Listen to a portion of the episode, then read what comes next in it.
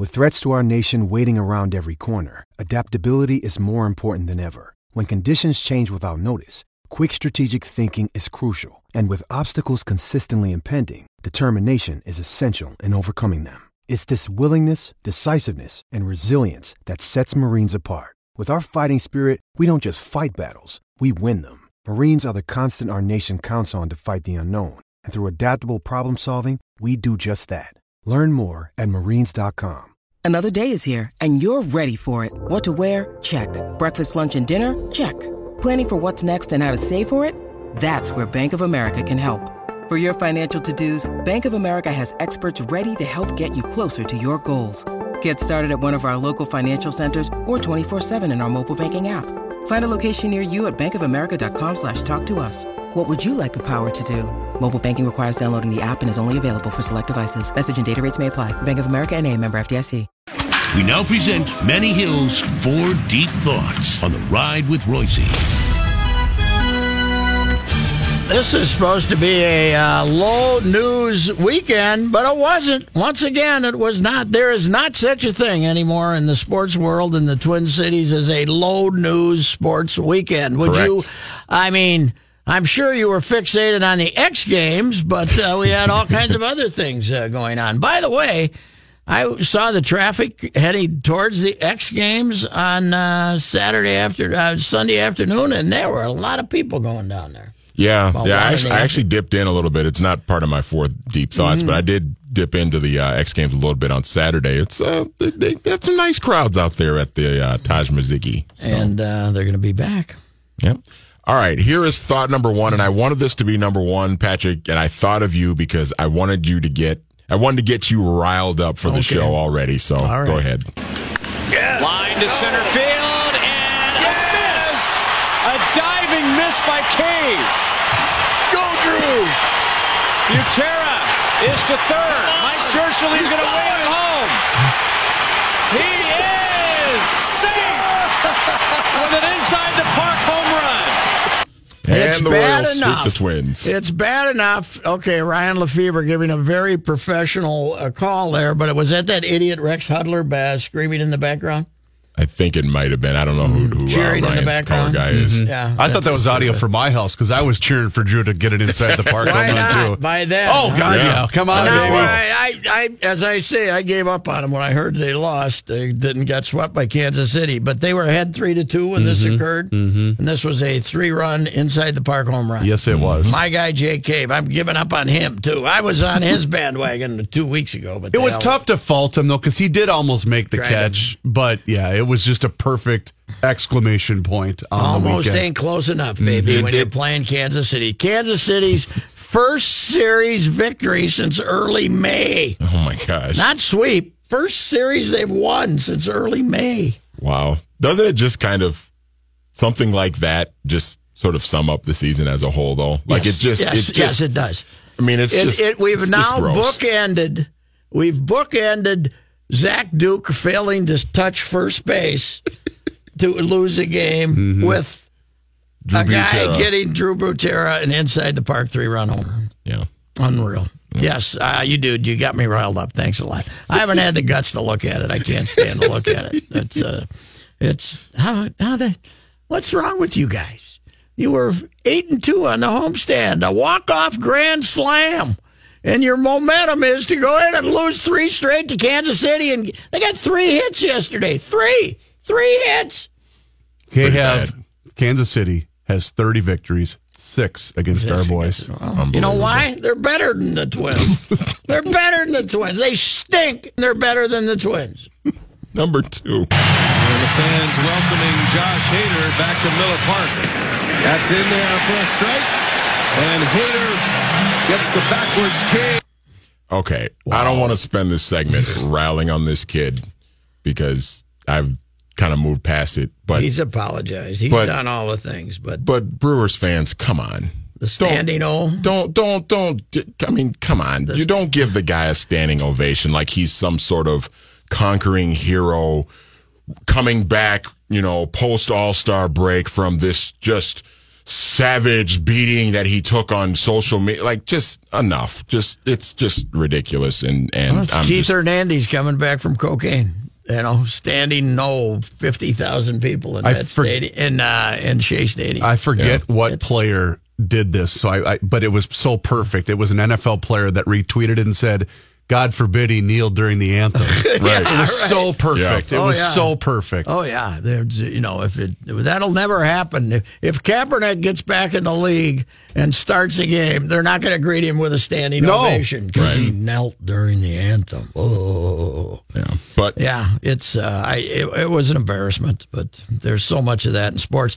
Well, remember Ray Rice before the video came out that they were interviewing all those Ravens fans and saying, "Well, you know." He should be playing. You know, there was a protest out there that they wanted Ray back, right? yeah, And it's then, just uh, and then the video came out. sports and it fans. took care of that. Hey, all right. Uh, number three. with Montreal on the other side of this bottoming out, having already gone through three quarterbacks, the one thing we do know now is that Manziel showing up there means we're going to get to see him play. And so if you are a prospective NFL team, if you're someone who thought maybe he has some gas left in the tank, if you're someone who's just been following this along from a human interest standpoint, you're finally going to get some sort of payoff to this experiment of Johnny ending up in Canada. All right, that's Mike Go- Golic Jr. from this morning on Golic and Wingo. And uh, Ma- Johnny Manziel was traded from Hamilton, who he never saw the field for because 'cause, uh, Masoli Jeremiah was- Masoli was starting. And uh, he's going to Montreal, who is coached by former Packers head coach Mike Sherman, who I thought I saw him on the sideline, and I kept Yeah. saying that can't be Sherman. It's it's Mike stink, Sherman, right? And he he uh, yes, they're they're terrible. They're the worst team in the league. Basically, the offense is terrible. They've gone through a bunch of different quarterbacks. And somebody Mike Sherman, hurt, right? Yep, Mike Sherman recruited Johnny Manziel to Texas A and M. Remember, Well, yeah, that's right. And then he got fired. Then he got fired the next year because Johnny redshirted his true freshman year, uh, Sherman's last year at A and M. So.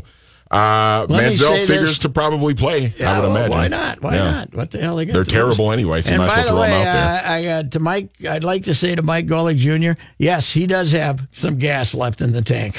He hasn't used any of it. Right. He's He hasn't 25 used and any he's barely played. Yeah, he's played 15 minutes. He's got gas. We don't know if he's got anything else, but he's got gas in the tank. Side note too on this story, and you guys will like this: the uh, Hamilton Tiger Cats have offered $100 gift cards to anybody who bought a Johnny Manziel jersey. All they have to do is bring the jersey Mm-hmm. in, and they can give uh, the fan a hundred dollar uh, gift card to Did- whatever Isn't that, is that June want. Jones's team? Hamilton? Yes, Hamilton. Yeah. Yep, Yeah, June Jones. Yeah. Yep. All right. What is this? An old folks' home for coaches? Mike Sherman, June Jones. Yeah, right. Yeah. Well, Mark Trestman, our guy, Mark Yeah, Trestman, he's back coaching in- Toronto. in Toronto so. now after winning big with the Alouettes. Yep. All right. Number four. A little ticked off at myself for sure. Uh, I had a chance starting that back nine to to do something, and I didn't do it. Unfortunately, I hit uh, a bad three and off the tee there at, at ten. Grass grabbed grabbed my shaft again and hit it left, and Hmm. I made a couple mistakes there on the green. Tiger's back. Yes! Tiger's back. That was the big look- story look on Twitter yesterday. Tiger's back. Half a freezing cold takes had to put out a special edition. Oh, I Yeah. bet. yeah, pretty much everybody from Skip Bayless to uh, what was just about Skippy's? everybody else. What was Skip's? Skip said uh, at 10:41 a.m. yesterday, Oh God.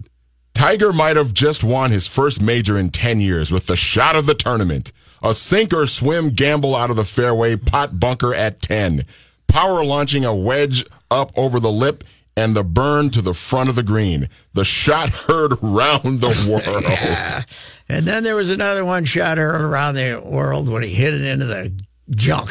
Yeah, on the on next 11. tee box. I know golf doesn't need Tiger, but that was pretty fun yesterday watching him. Yeah, you know, it was cool seeing was him fun. seeing him in the mix, but, But, just uh, everybody after here's his his first nine problem. holes. Right.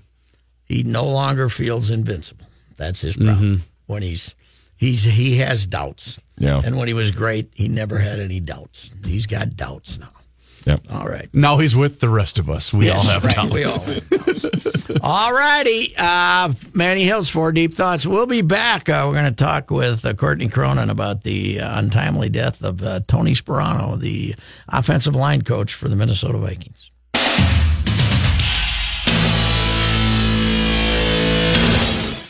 Courtney Cronin covers the Vikings for ESPN.com after a long, arduous uh, term with uh, Matthew Coller. Thanks for joining us. Uh, I saw your tweet uh, when you first heard the news of Tony Sparano's death, and you pointed out it was the last conversation you had at minicamp was with Tony.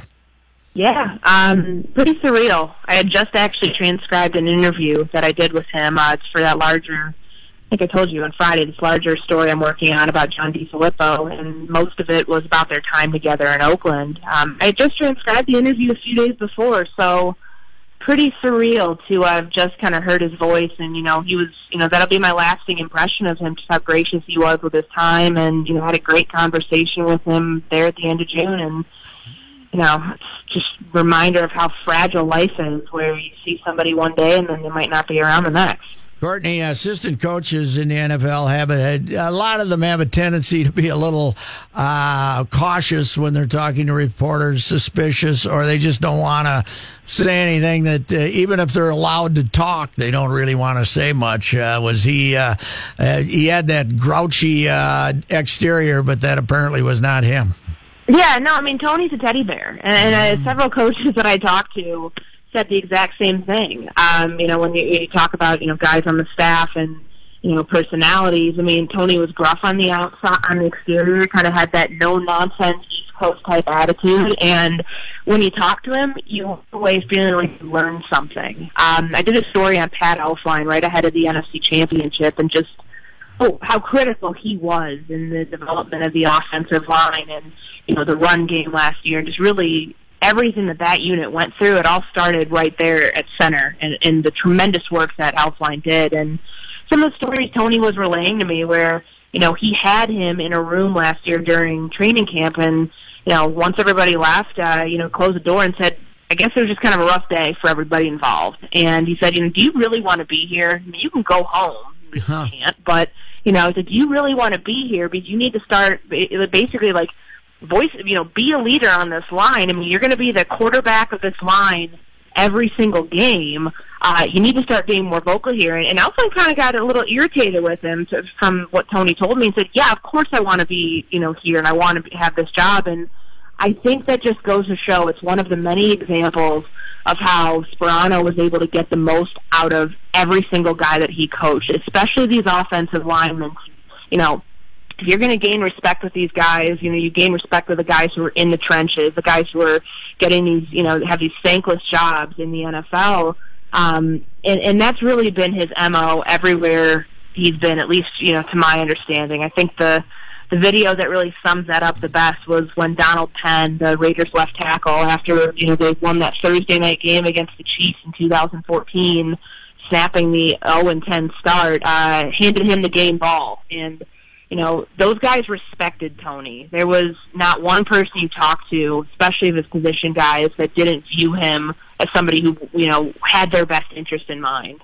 Uh, in, in, with most uh, football teams, NFL, college, wherever it is, the offensive linemen and their coach have a complete they're they're off on their own more than any other group as far as personality wise as far as the way they uh, uh, deal with the media is you know it's a different group eh, obviously yeah. because they have to be both rugged and extremely technical and they are the you know if they block some guy all day long they get no credit and if they give up a sack they're all idiots and it's a it's a completely different animal in the relationship they have with their coach.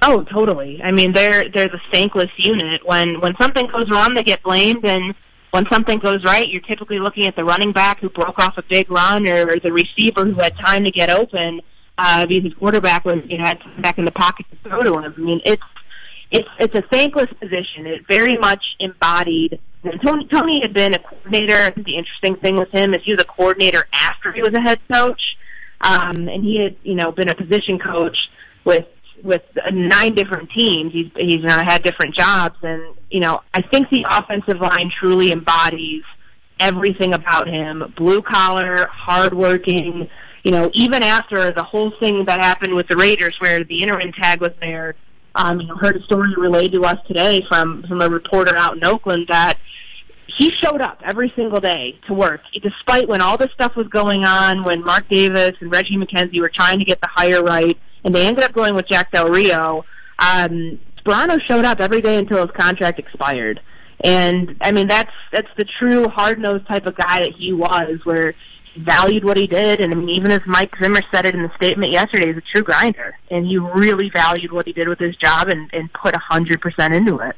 Uh, my uh, example with offensive linemen and their coaches has always been Alex Gibbs out out in uh, Denver, where uh, mm-hmm. they they had a whole deal. You know, there were some ex Vikings on there, and I knew them and and got, managed to get to talk to them once, which was impossible. But they had the whole no interview thing, and they're all in it together, and uh, they always have the fine system and the whole thing. It is it's a it's a weird relationship. Tice Tice had the same thing with uh, you know his guys when he was the line coach. He was much better off as a line coach than a head coach, and uh, it's they're just different cats, uh, offensive line coaches.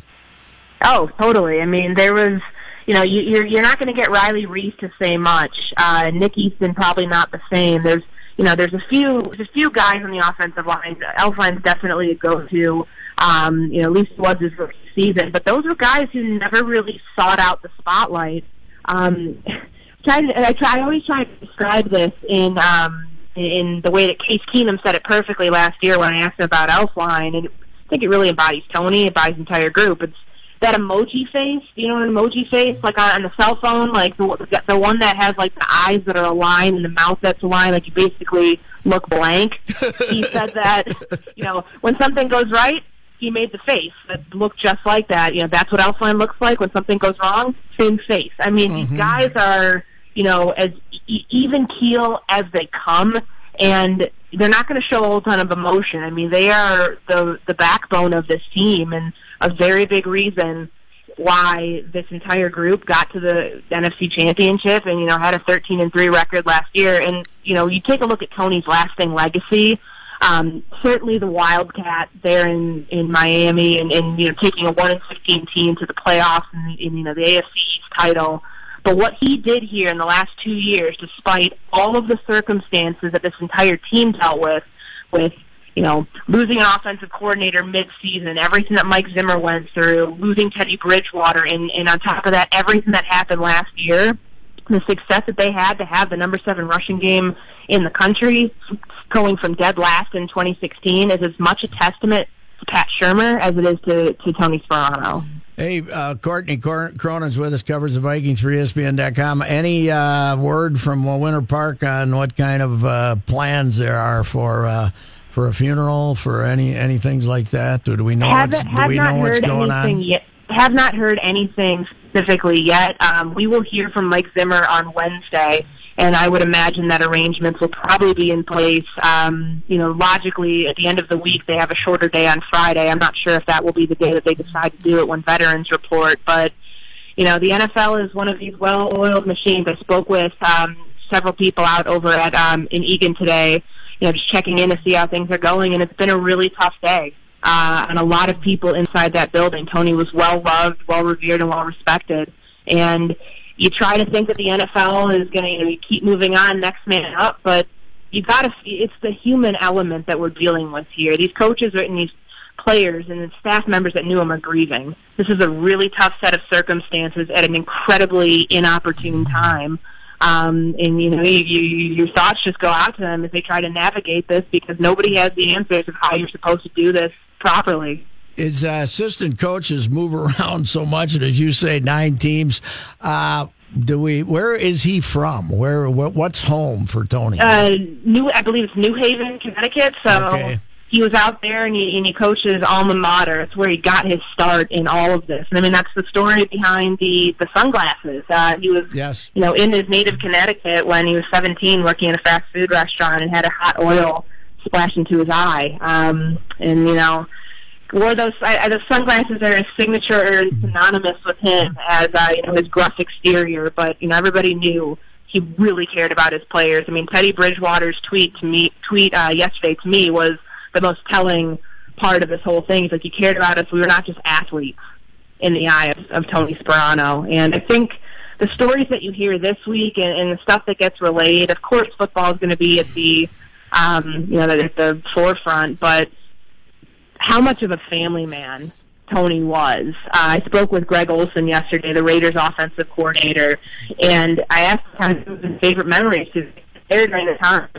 Uh, that was his. That was uh, Sparano's offensive coordinator when he was handed the keys on an interim basis, and you know I was expecting him to talk about the the first win that they had, you know, getting Derek his first win and, and why that meant so much. But the first thing he brought up to me was his grandchildren. He loved those two, and his daughter just got married. I mean, his sons are involved in coaching, and just the impact that he had with his family and how much, you know, how big of a loss this is for them and in the immediate group there is just you can't state how big that is. What uh, the offensive coaching staff is Tony's Tony had an assistant, I presume, uh, of some kind. Uh, yeah, Andrew Janocko, who okay. is an assistant offensive line coach. Has he been here a while? Or is he a young guy?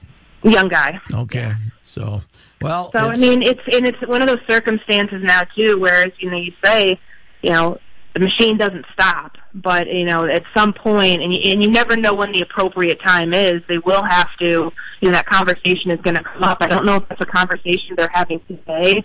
Um, there's certainly options whether you were, you know, when they get to this point, if you're going to promote from within, or if you're going to look around the league to find potentially guys that are retired. I mean, you brought up a name like Mike Tice. I mean, he's somebody who did not get retained on Jon Gruden's staff. Um, I know that that's happened in circumstances before where you know tragedy strikes and you have to find somebody uh, right away, you know, that may be the route that they go. I don't even know if they're there thinking about that yeah. yet, just because of how tragic this was. All right. Hey, Courtney, uh, thanks for your time. Yeah, appreciate it. All Thanks, right. Uh, Courtney uh, Cronin uh, uh, covers the Vikings for ESPN.com. I uh, it's, it's, a little different than the Corey Stringer situation, obviously, but uh, kicking off a uh, football season with something like this is uh, that's the not, first thing not, I thought of too. Yeah, for sure. And uh, they are different cats, man. Offensive lineman and their coach are. It's it's uh, like us against the world. Well, and you you're, could tell you're teammates, but it's you against the world. And you could tell too, Pat, the outpouring of of you know condolences from all over the the league mm. on Twitter yesterday. Yeah. It was everywhere. That guy was beloved. Yeah, uh, you know he took all that heat in Oakland when he first took over there because of the we're burying the past, and then of course they still stunk and mm-hmm. and uh, but uh, he's uh, you know I, I I didn't know him, but uh, obviously uh, you know it's going to be hard to Zim loves. Let's face it, Zim's a crusty old coach who loves having crusty old coaches around yeah. him, and uh, this is uh, this got to be a blow to him. Wi- Wildcat sure. man, when yeah. they when they went into Foxborough that afternoon and hung forty that's, points on Belichick, that Wildcat last, with Ronnie Brown and those guys. That's the last time New England didn't win the division. Yeah, that's ten years ago, isn't it? Yeah, yeah. Fourteen out of fifteen. Yeah, two thousand eight. It was. Yeah. yeah, unbelievable. All right, we'll be back.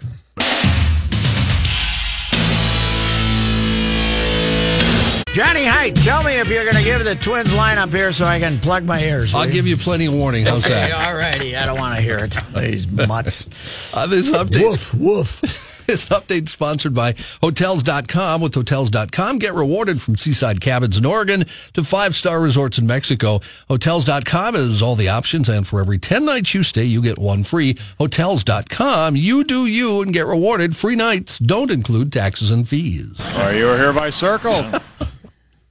Twins now in Toronto after losing three straight. You got to stop making it so fun to get you riled up. By the way, Pat, I it's have not to tell on you, us. It's on you. I have to tell you, when the Twins are good, I love working with you. Mm-hmm. When the Twins are bad, it is like oh. it is life changing oh. working with you. I was there. Harmon and Bobby Allison.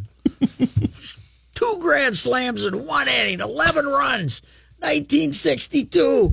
This was the future. These were my guys. Now they're out there diving on your head and giving up three run homers to Drew Butera that don't even leave the park the only way he could possibly get one. Twins. Go, Drew. Go. Come on, baby. Come you on. can do it. Get it. Oh.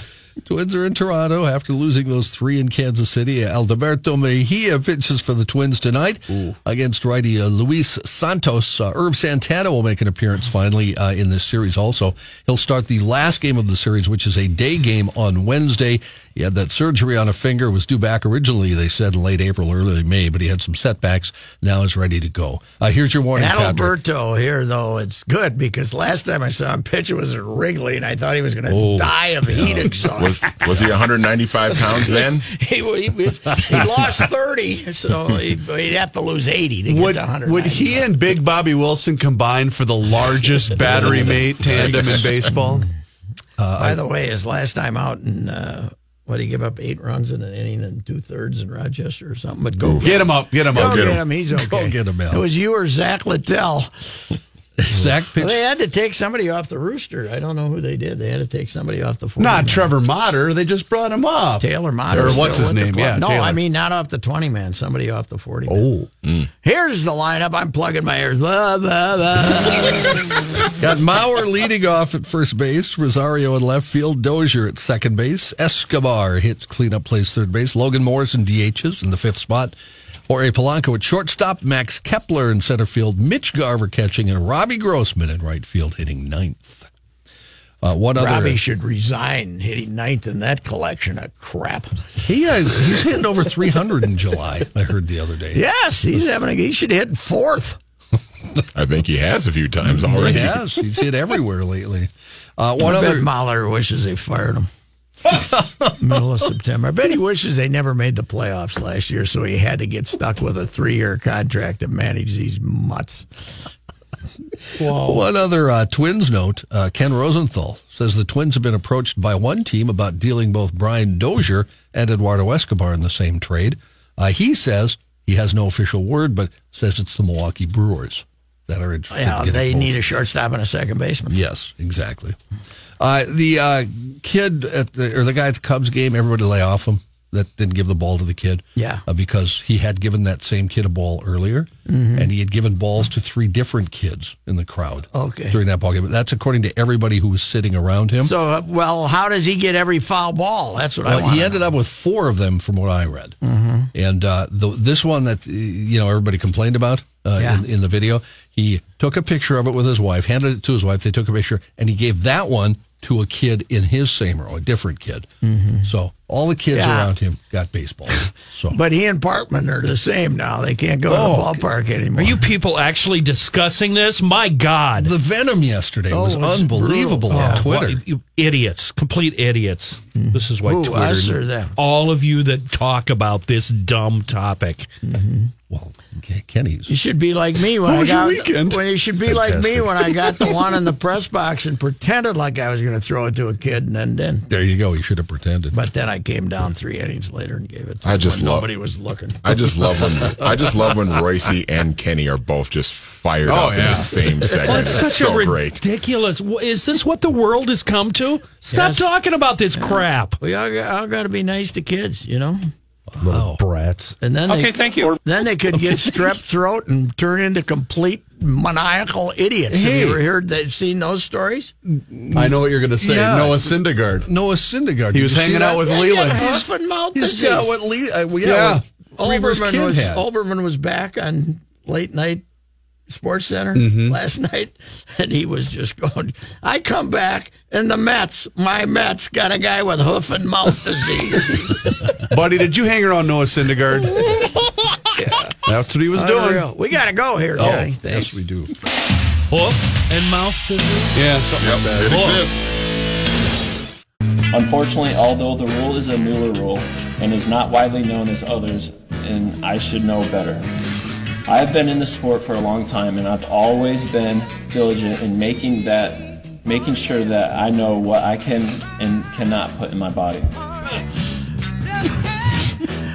Uh, you know, it's just hard not to think that this guy was blessed with amazingly good looks, wonderful body, you know, trained his life off, you know, trained every moment of his life. But boy, is he a blockhead. Ryan Lochte, he's proven it virtually every time he attempts to do an interview. And today it happened again.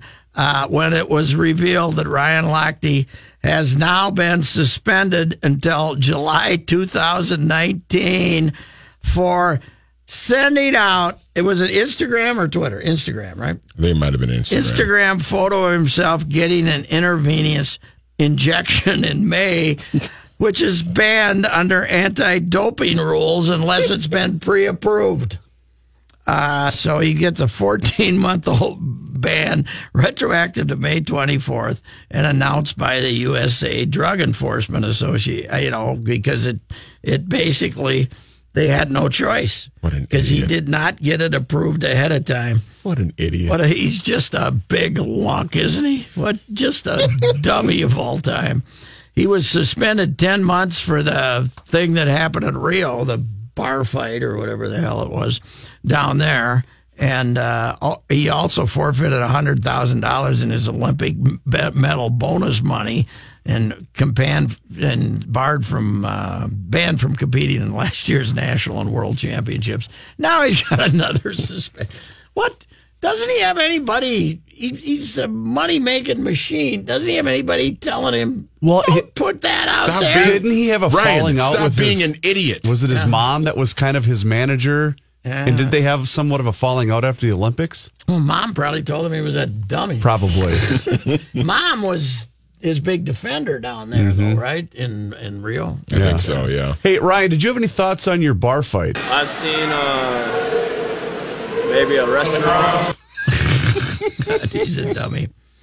Uh, this isn't an official late hits, but uh, another item. Troy Merritt, a much brighter individual, uh, formerly of Spring Lake Park and briefly at Winona State. Uh, you know, Oh, that's that was- right. That was the only. He was a very good basketball player at Spring Lake Park, and then he uh, he and David Backes were there at the same time, Spring Lake Park. So, you know, he was playing hockey, and uh, pretty good senior class and then he he transferred. He was playing at Winona State. He transferred out to Boise State, and had one year when he won four or five tournaments. He was the winningest golfer in the country. I ended. I called him up out there and did a column on him when he was Boise. Well, today uh, he won his second ever tournament on the uh, PGA Tour.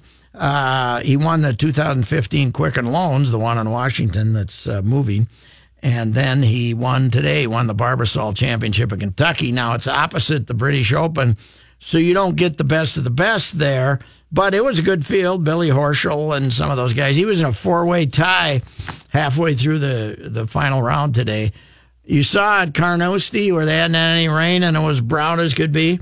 They had five inches of rain during this tournament in Kentucky Wow. and uh, they were playing today. I watched it. There was nobody out there watching, and because they it was carried over to Monday, and every time they hit a shot, there was a big mud splash Oh. coming out.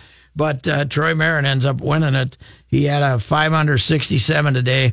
He started with a sixty two in the first round. He wins at twenty three under. So you better be ready to. Uh, one shot ahead of three different players. So Troy Merritt, good for him. And I do believe this gets him to Augusta. So and it also moves him up to uh, somewhere in the 60s in the uh, 65th in the FedEx Cup points list. Really good kid, so good for him. And one other item, uh, and we mentioned this earlier. On Saturday night, for the first time in 13 years, they they opened what they call Mount Davis at the Oakland Coliseum, the the big bleacher that they build up on top, the big grandstand that they build way up on top at Oakland Coliseum for the Raiders when Al Davis moved them back. 56,310 showed up, and I don't think they had any special promotion or Well, they were anything. playing It the Giants, they were right? playing the Giants, Yeah. yeah. They beat them four to three with a walk off, uh, uh, walk off for from Jonathan uh, Lucroy. He walked to walk it off, I think, or did he home run? I'm not sure. Anyway, they won 11 innings, but they drew 56,310. And they uh, made people act, think they're serious about uh, trying to get in the wild card. They traded for a Familia, the uh, reliever, Mets closer. the The Mets Mets, closer. So uh, and didn't give up much from what I could see. No, it was a couple of mid-level prospects at best, but they also gave, I think, international bonus money or something Oh, like that. Oh, the old Oh, yeah. international bonus money. You know, and But, that's why I want and- those guys to figure out their stadium because that's a good baseball town, and the A, I, I want the A's to figure well, it out. a it's, it's a completely different baseball town. San Francisco has the you know the kind of the special folks who've been giant, and then they got the blue collar. Mhm. You know, now it's a it can be a dangerous place. When Sure. they're full of whiskey out Sure. there the Coliseum, but uh, it is it is astounding. Now it's only for two more years, but it is astounding. The worst stadium in America is the only one that has both an NFL and and uh, MLB team. Yeah, you're right. It's the only Oakland Coliseum's the only one that's got both of them. Yeah. Nobody's got both anymore, except that place. But uh, uh, fifty-six thousand show up there, and wow, as you say, the bathrooms must have been under stress. Yes, they probably 'Cause They've had a few explosions there through the years. We'll be back.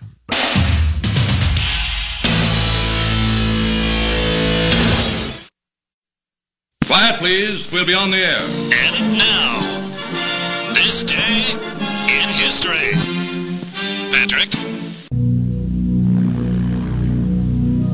John Landis, Steven Spielberg, Joe Dante, George Miller. These acclaimed directors take you to another dimension. A journey into a wondrous land whose only boundaries are your imagination. Next stop, the Twilight Zone. The uh, the Twilight Zone, the movie, was being filmed in July of 1982, and that is, of course, the trailer for it. Once it was finished, there was a little problem in the filming on this date in 1982. As I said, Vic Morrow, who was the star star of the John Landis, John Landis, there was four different stories.